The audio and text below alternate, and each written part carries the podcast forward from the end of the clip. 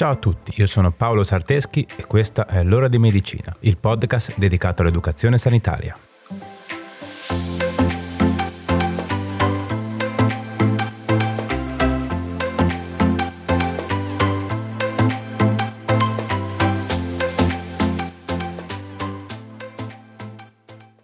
Ciao a tutti e bentornati.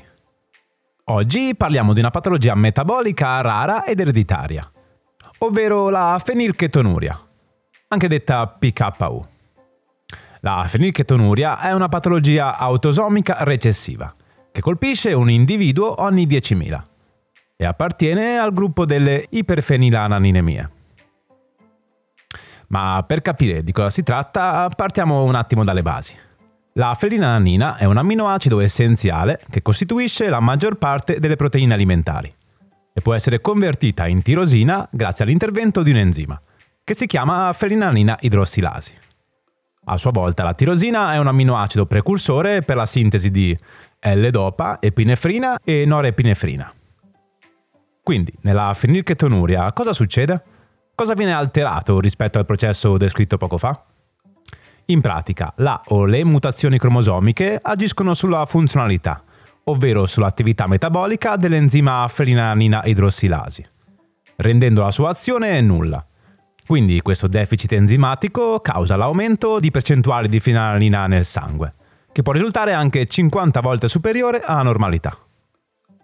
La felinanina che si accumula ha un'azione tossica sul cervello e quindi causa un deficit intellettivo.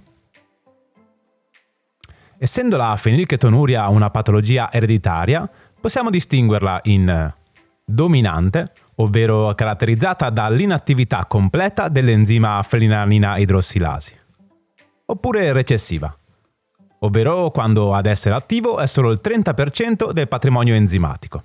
Quindi l'enzima funziona ma non abbastanza.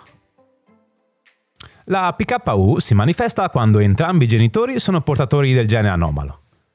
I sintomi della fenilchetonuria sono i neonati con PKU raramente manifestano i sintomi. Possono apparire con scarso appetito oppure un po' sonnati.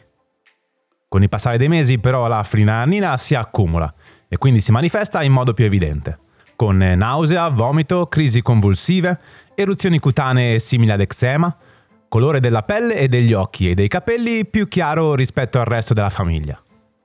Comportamento aggressivo o autolesivo iperattività e a volte anche sintomi psichiatrici. Nei bambini affetti da PKU non trattati è presente anche un odore particolare nelle urine, causato dall'acido fenilacetico, un derivato della fenilanina. La diagnosi di PKU viene fatta con un test di screening neonatale o con test di screening prenatale.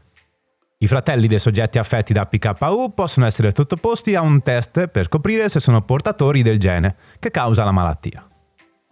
Se si parla di prognosi, possiamo dire che i neonati trattati nei primi giorni di vita non sviluppano sintomi gravi e che una dieta povera di fenilalanina, se iniziata precocemente e seguita in maniera rigorosa, consente uno sviluppo pressoché normale, ma con la possibilità di avere lievi problemi di salute mentale e difficoltà a scuola.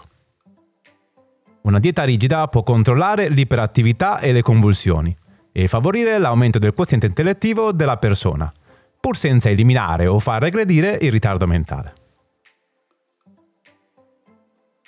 Ok, bene. Direi che con la teoria possiamo anche fermarci qua. Passiamo subito a qualche consiglio pratico, cosa dite? Pronti? Dai, andiamo.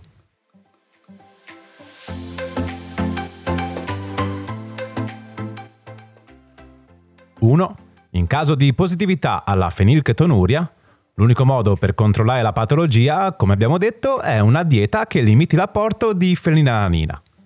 Quindi sarà eliminato o diminuito drasticamente l'introito di proteine, tra cui l'aspartame, l'alga spirulina, gli arachidi o burro di arachidi, frutta secca, carni altamente proteiche, cacao, formaggi stagionati, pesce altamente proteico, tipo il tonno, Frattaglie, carni di selvaggina, legumi, farina di soia, proteine isolate della soia.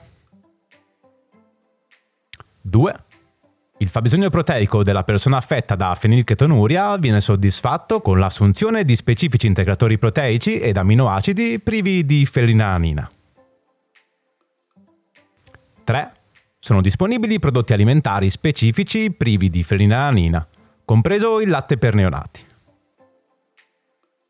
4. Le donne affette da fenilchetonuria che stanno pensando o programmando una gravidanza devono seguire ovviamente la dieta raccomandata in modo da tenere la fenilchetonuria sotto controllo il più possibile e proteggere oltre a loro anche il feto. Infatti esiste una condizione conosciuta come PKU materna, ovvero bambini nati da madri con PKU poco controllata durante la gravidanza e quindi con alti livelli di fenilalanina nel sangue. In questo caso il neonato potrà nascere con microcefalia e problemi dello sviluppo. 5. È necessario che la persona affetta da PKU sia consapevole della patologia, dell'essenzialità della dieta e delle gravi conseguenze alle quali può andare incontro in caso di sgarri. 6. La fase più critica è sicuramente quella dell'adolescenza, in cui si comincia ad uscire con gli amici, pranzare o cenare fuori casa. Insomma, si è più portati a trascurare la dieta. E per questo è importante creare nel ragazzo una coscienza rispetto alla sua patologia senza però sfociare nel terrorismo. Ricorda che ci si può sempre avvalere di professionisti che ti aiutino a trasmettere i messaggi giusti nella maniera giusta. Ok, bene, eccoci arrivati alla fine. Puntata forse un po' più corta del solito, ma penso comunque molto ma molto interessante, che dite? Fatemi sapere cosa ne pensate del progetto. Cercatemi sui miei canali social. Mi trovate su Facebook, Instagram o Telegram come Paolo Sardeschi. Ma prima di salutarci, come sempre, fatemi ringraziare la mia collega e amica Brenda Rebecchi, che porta avanti con me questo progetto. Ovviamente grazie anche a te che sei arrivato ad ascoltarmi fino a qui. Condividi questa puntata con chi pensi che possa essere interessato. Facci crescere il più possibile. Va bene dai, direi che ora è veramente tutto. Ci vediamo sui social e ci sentiamo venerdì prossimo con un'altra puntata. Ciao!